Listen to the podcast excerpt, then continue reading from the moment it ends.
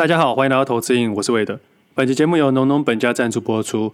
在台湾的节庆当中，最重要的节日就是农历过年、端午节还有中秋节。这三个重要的节庆，除了重要的文化背景以及休假之外，更重要的就是通常这时候公司都会发奖金。不知道听众有没有发现，这三个节日也是最容易囤积热量的节日。过年有年菜，端午有粽子，中秋节除了月饼之外，还有很多烤肉聚会。但这几年大家健康意识抬头，网络的文章或新闻会不断的播报说，吃一个月饼运动多久，或者平均中秋节会胖几公斤等等的内容。中秋节我喜欢跟大家烤肉聚会，但月饼的话，自己倒是很少主动买来吃，因为交易的关系，都会收到营业员的朋友送来的中秋节礼盒。但如果是月饼的话，通常都给我侄子吃，因为如果吃太多会增加不少的卡路里。不过这个节日的确是一个送礼的好时机。在这时候送家人、朋友、同事或是客户一点小礼物，都可以表现出友好跟关心。那如果大家都送类似的东西，就有可能像我一样被转手出去。这时候就可以送健康的零食来脱颖而出。这次一样要跟大家推荐老朋友农农本家的产品，他们主打少盐、少油、少糖，我觉得在送礼上非常的得意，吃起来不会让对方感觉到负担。大家也可以依照送礼的对象来自由搭配的内容物。像我自己一直到现在还是很爱吃原味坚果或是蔓越莓干、樱桃干等等。除此之外，牛轧糖、茶酥等等也是非常热门的送礼选项。那另外，如果你的公司有企业送礼需求，可以到底下链接登记，农农本家会寄送免费的试吃品给你。在试吃后，有企业订购需求的话，也可以直接私讯农农本家的粉丝专业，会有专人为你服务。除了企业有特别优惠之外，这次也有投资瘾听众的专属优惠，只要在官网上消费满九百元。输入投资瘾折扣码 WAD 二零二二 W A D E 二零二二，享九折的优惠，再搭配上官网本身的满一千元自动折扣九五折，双重折扣下最高可以享有八五折左右的优惠。如果有中秋送礼需求的朋友，记得要提早准备。如果是跟我一样过去就很喜欢农农本家产品的朋友，也记得要趁这次的机会来补货。中秋节送礼送农农，让你的诚意更加浓。有兴趣的听众朋友，欢迎点底下的资讯栏连接。每次聊这个送礼，我就蛮有感触的。以前在当营业员的时候。三节都要送礼给客户，但是我没有什么客户，我自己就是最大客户，所以通常我都没有什么在送礼。那这时候我就陪旁边的营业员一起去送礼。不过后来我离职之后，在第一年交易的时候收到公司送的礼盒，那个时候我从来没想到有一天我可以从一个上班族小资族，到后面变得可以指定商品的一个客户。像上一次的端午节，我就请我的营业员帮我订购这个东西，因为每个客户其实都可以扣打，在营业员端每个客户的交易量可以分等级。那这个程度的不同，就会送礼的金额也不同。那以前会遇到很奇怪的客户，他会主动跟你要中秋节的礼盒，但是他的交易量可能只有十万、百万、千万，那这个金额对我们来说还没达到送礼的条件。只不过遇到这种客户，我们不可能跟他说你的金额没有达到，我们不能送礼给你。所以通常啊，这时候主管就会送一些年历啊、日历啊给这些客户，让他觉得有拿到东西的感觉。但是我还是要强调，千万不要为了交易量而去获得这个礼盒，这个没有太大的意义。投资人还是要专心以获利为目的，而不是以交易量为目的。如果单纯为了礼盒而去刺激交易量的话，最后得利的部分还是券商了。那近期除了中秋节快到以外，还有父亲节，还有中元节。那父亲节会跟家里吃饭，但通常我们都是中元普渡之后才会吃饭，因为中元普渡对于传统市场来说是大日子，所以这几天的收盘过后，我都会去市场帮忙。那如果你的送礼要送好兄弟，我相信农农本家的产品应该也是可以的。不过我自己是没有送过啦，我也不知道传统习俗怎么样。我过几天再问我妈看看可不可以送。那因为这段时间比较忙，所以我家侄子都会来我们家帮忙。那我这几天看他越长越高了，快要比我高。我有带他去打过几次篮球，但是他一下就放弃了。所以这几天我想说，不然带他出去运动看看。所以我昨天带他去攀岩场玩攀岩，我自己觉得蛮有趣，但真的很累，也是我自己第一次去爬。那我不知道为什么我爬了老半天还在一半。我的侄子第一次玩，像是猴子一样爬得非常快。我觉得自己平常健身好像白练一样，不过我觉得攀岩好像不是只有靠力气，技巧、体能、耐力都很重要。技巧可能占了蛮大部分了，不过我觉得勇气应该也是很大因素。小朋友给我的感觉有时候是天不怕地不怕，他们勇敢去尝试任何东西。那有时候我们人啊，长大之后有时候会想太多。我们明明知道后面有安全绳，掉下来不会受伤，但是在爬的过程中又会顾虑东顾虑西。那小朋友就不会想那么多，他们觉得好玩就会努力的往上爬。而且他们也不容易放弃。我觉得放弃这个念头很有趣哦。你只要不小心想到它，你就可能去做到它。我的意思是，像我以前在受训啊、打球或跑全马的时候，只要你有一丝丝想要放弃的念头，它就像恶魔一样纠缠着你。所以每当我在挑战任何事情的时候，我都不会想说要不要放弃，要不要停下来。我只会想说怎么完成，还剩多少完成。我不知道各位知不知道，人的极限是非常大的。很多时候我们放弃，并不是因为体力，而是因为意志力。像在攀岩的时候，你只要往后看，你在想说要不要放弃，通常你就会放弃的。所以最好的办法就像小朋友一样，把它当做游戏，把它当做好玩，把它当做一个挑战，不要去往后看，不要去想放弃，把你的专注都放到眼前，努力的往上爬，专注于眼前，就可以达到你的目的地。其实我在投资交易的时候也是一样这样子。其实不管我们在学习啊或投资的成长过程中，包括选择交易都是一样。你既然要做的，就努力去做到底。即使失败，在失败的当下，你可以决定两个条件：继续走，把它当做过程，或是直接放弃，换别的事情。没有人说放弃不行，放弃反而更需要勇气。但不要在过程中一直去想放弃。你尽力了吗？你努力了吗？这才是重点。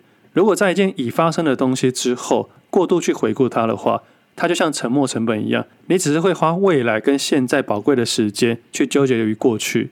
所以最好的办法就是专注于眼前。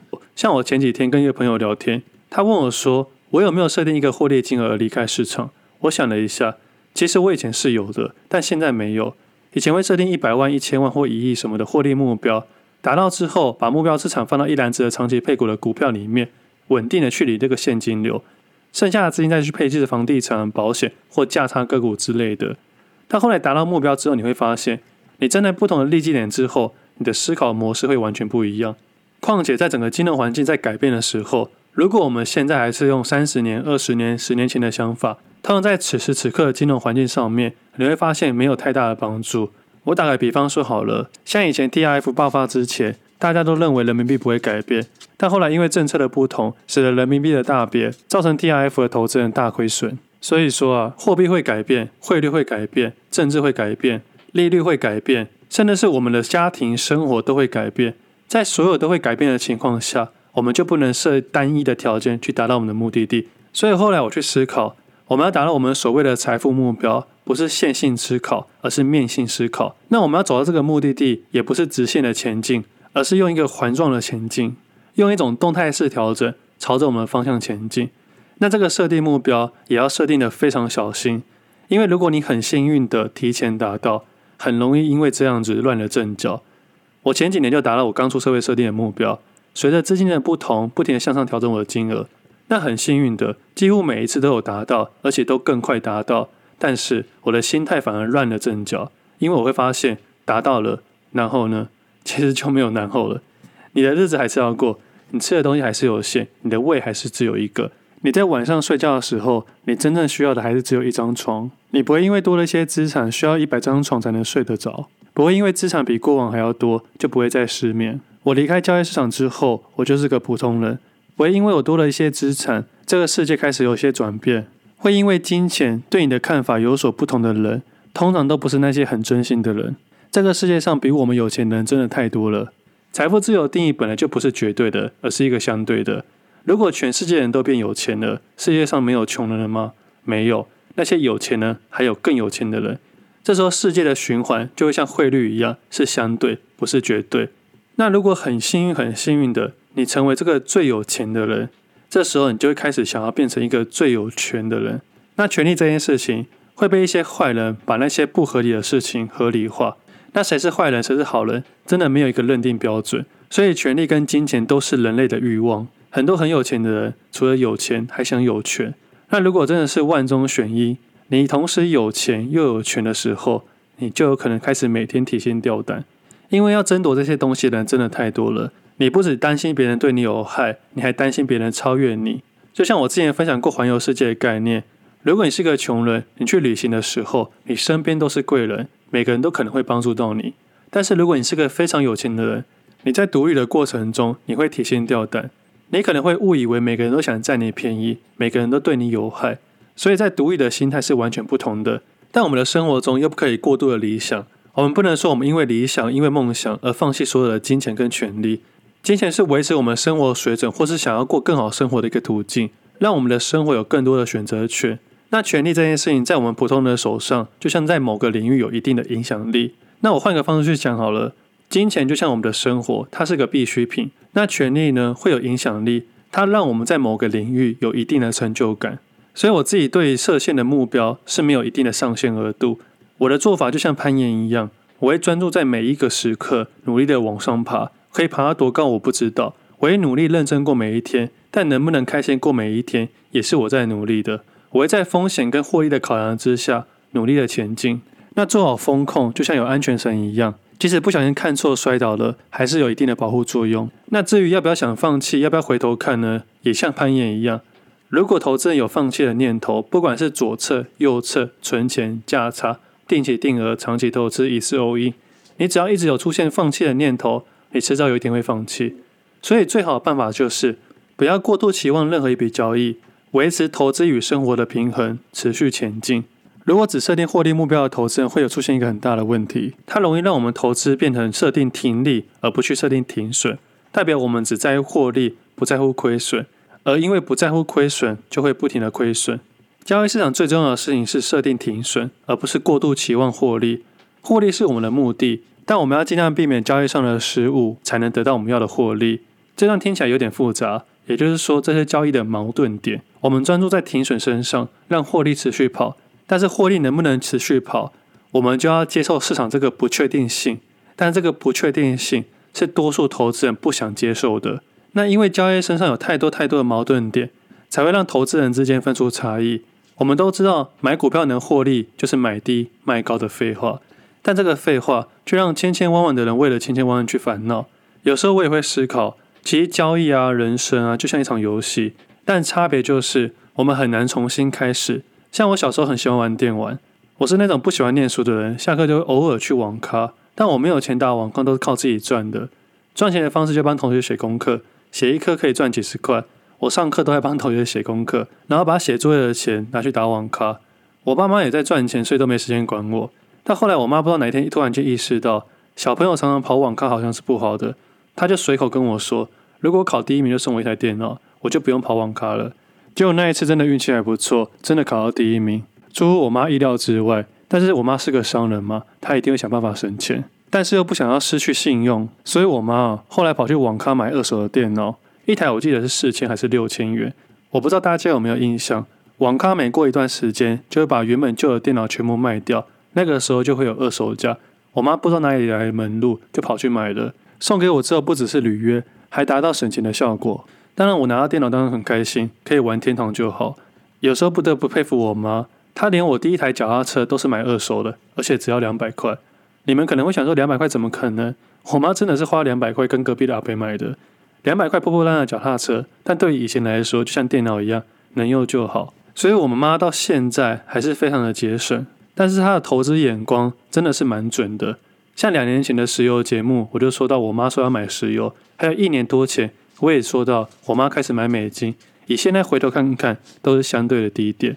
那回到刚刚讲的游戏，我后来玩的游戏，第一个游戏是天堂，后来因为我手断掉，不能用滑鼠，所以后来我改玩仙剑传说，用自动练功，这样我单手就可以练功了。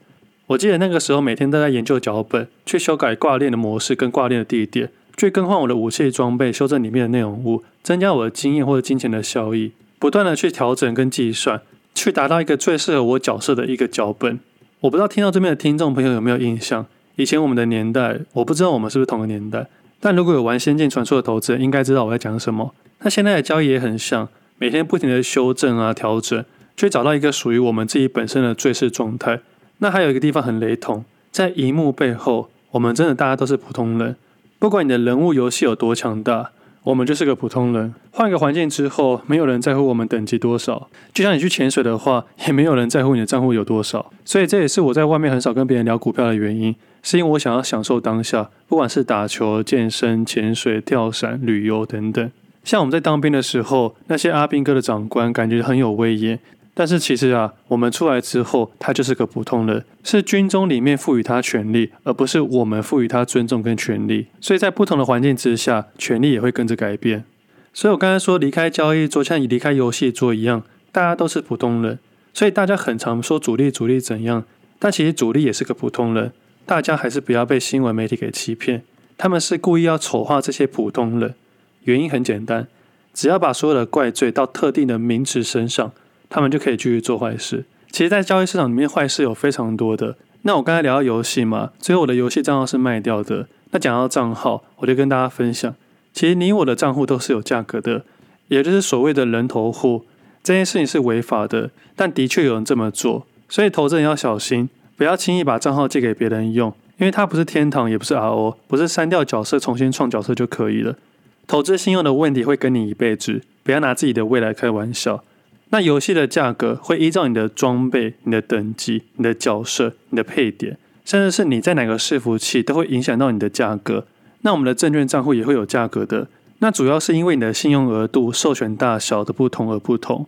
一般的新手价格就很便宜，因为通常这个额度是最低额度。有些坏人专门洗一些新手投资人的账户，那有经验的投资人就会多一点点，因为他的额度会大一些些。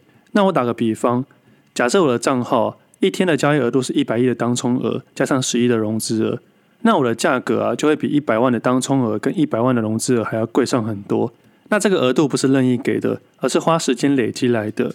那各商品也有个上限额度，像我前阵子有碰到一个权证商品的上限额度是九千九百九十九万，后来发现原来过往的券商都没有开超过一亿以上，所以就赶紧请工程师帮忙改系统做调整，后来就调过上亿了。那可以调到多少就不方便说明了，因为近期有参加一个比赛，这次的对手是一个团队，一样会跟过往一样抢看第一，不过之后再跟大家分享啦。参加比赛的目的绝对不是因为奖金，那个奖金额度非常的小，投资人也不要因为这个奖金而刺激他们的交易量。那这个部分以后再跟大家分享，毕竟现在都还在交易之中。如果还是可以拿第一的话，再跟大家分享。那其实要跟大家分享说，每个商品都有上限的额度。像我自己在新开户账户的时候，通常都不会认真去交易，因为如果我要认真交易的话，都要附上一些他行的券商的交易记录。不过你去申请的时候，你的原券商的营业员就会知道，那我觉得很麻烦，所以就不会这么做。所以如果想要换券商认真交易的时候，你就要重新累积信用。像前阵子个违约交割款是七亿元的交易额，但实质上只是亏损了六百万。那很多新闻媒体喜欢用耸动的字眼去跟大家分享，其实这件事情一点意义都没有。你能开额度开到七亿，代表你本身的财力也够多，亏损六百万根本不算什么。对于单一投资人来说，不要以为券商都没有风控，每个券商几乎都会风控。没风控的券商就是有问题的券商。那聊到信用这件事情，可以看很多地方。除了刚刚聊到交易额、累积信用或个人账户的问题以外，那信用这件事情也可以拿来看公司的角度。比方说上礼拜的润泰集团跟宝成的男生事件，那财务上的数字就不加多说了。我来用我的角度跟大家分享。基本上啊，润泰集团就是比较容易在股票上面琢磨的公司，宝成的话就比较少去琢磨。那关于南山人寿这件事情，我相信在年初应该多数人都知道了。我不知道为什么在七月二十号的盘中突然间发出这个消息，那我也不知道为什么这么刚好在七月二十号当天都出现了千张的融券放空，宝成是一千三百二十七张，润泰新是一千两百一十张，润泰卷是一千三百六十七张。那我以交易人的角度跟大家分享。润泰集团的个股，润泰新、润泰全要去做融券放空的难度比较高，因为融券额度可能会不足。理论上，投资人可能会认为，瞬间听到这个消息，在盘中大量去融券放空。实际上啊，融券早就被人家卡住了。这个部分很实际交易，但应该有交易的人会了解，有知有券。我曾经也跟大家分享过，券源这件事情是可以提前作业的。我用过去的例子跟大家分享。但不是用在轮胎集团上面，是别只个股。假设我们要放空某只个股，需要券单操作，会在一早一开盘的时候把券单全部预先挂住，这样在盘中就没有其他投资人跟我抢券源了。这是一般的做法。那如果不是一般人的做法，我也可以分享。开盘前请券商帮我们把开盘前的券源全部拿下，不给任何人使用。这时候开盘就不用跟别人抢了。这时候券商会帮你把券源给卡住，但是你必须是大户才可以。我指的是券商，不是分行。你可能是该券商最大的客户，比如说是兆丰啊、元大、凯基等等的。所以以我的角度来说，这样的媒体不小心在盘中分享出来，那这边的操作就比较有可能是特定人士在操作。大家可以意识到这个点。我相信投资人可能会说，那一定是因为这个坏消息而造成市场快速下跌。以我的交易经验来说，市场的坏消息的确可能会影响到走势。但不太可能会百分之百确定这个走势一定会被影响，一定是一段时间的观察，观察到流动性，观察到滑价，观察到这个媒体的震撼力跟大家可以转贴的速度。那我记得当天的晚上啊，二十号晚上，他们有在证交所公开的去说明，投资人可以用润泰集团跟宝成的说法会有一点不同。比如说润泰集团说会改变认列的方式，对于公司会有一定的影响。那对于宝成来说，他们说会影响，但不会因为这件事情改变他们的认列方式。也就是说，一个会因为这件事情改变我所有的做法，另外一个则是面对这件事情。而对于我来说，宝成本来就是一间比较中长期的公司，我会因为这件事情持续观察。不过在短线上面来说，这几天的头线大卖，我猜是某一档基金把它剔除出去。那因为剔除的时候大卖，那有没有配合这波新闻呢？我不知道。不过我预估他们会卖两万多张，就是把前一波的买盘全部卖掉。所以在上礼拜的时候，在线动上面才说到说，保成的部分应该还会再卖四千多张。那一直到上礼拜五之前，已经卖完两万多张了。那这一波的投信操作，又是一个标准的买高卖低。有没有人先知道？我不知道。不过这不影响到我的交易节奏，所以在投资市场上面不要相信任何单一数据，应该要全面去参考，最终还是回到价格跟自己的风控上面。那最后再跟大家分享一件事情，我们把这些东西串在一起，投资人应该会知道，润泰集团在前阵子的涨势非常的强劲，先同时创了历史新高，接着快速下跌，其中的润泰全啊，在创新高之后直接连续跌停，那这个部分就是流动性的问题了。那至于润泰集团要去交易的投资人，自己本身就要注意到这背后的风险。那你在交易的时候就要提高警觉。那至于南山人寿这件事情，主要是润泰集团跟宝成他们共同组成一个公司，只有八十九 percent 左右的南山人寿的股权。那再跟大家分享，基本上南山人寿跟润泰集团是同一个族群，因为南山人寿董事长的爸爸就是润泰集团的总裁，所以通常在交易的时候会把它串在一起看。那最后再跟大家分享一件事情。第一个发布这个消息的媒体是在一开盘的时候发布的，那这个媒体的总公司就刚好设定在润泰集团的某个子公司的资产里面，这真的是很刚好。不过事情也过了，投资人还是要去理性面对这件事情。投资人依然去面对价格跟数量。关于金融环境这件事情，你我很难改变，但是我有在试着去努力改变。我希望自己有一天可以有一些影响力。不过在影响力还没达到之前，我自己也不知道可不可以继续走下去。如果哪一天我被收掉了，也希望大家可以永远独立去思考任何一则讯息跟媒体。所以基本上我在盘中不看任何讯息，在平常日的收盘之后，也去找寻我需要的讯息。这种突如其来的东西，我都认为是杂讯。我会专心价格跟自己的风控，因为市场上有太多你我都不知道的事情。我们看不出这个讯息是要买库存还是卖库存，那倒不如看好自己的库存。如果真的有心人要做一些坏坏的事情，他不会把“坏”这个字写在脸上，也不会把它写在盘后的数字上面。那最后，其实这礼拜的内容非常的多，但我无法一次在节目上面全部说完。有些东西也有它的时效性，也有些东西不方便公开分享。但其实这种交易就是很自己的，有些东西自己知道的，稍微分享到，然后尽量去低调，这比较安全。交易本身就是一场游戏，人生也是一场游戏。除了价格以外，信用这个东西是看不到的价值。以前呢，我都在累积个人的价格。这两年来，在努力累积自己的人生价值。这是一个交易人的小小成就。我把我知道的事情分享给各位，如果对大家有帮助，也希望大家分享给大家。感谢各位的支持。今天的节目先到这里，我们下次见，拜拜。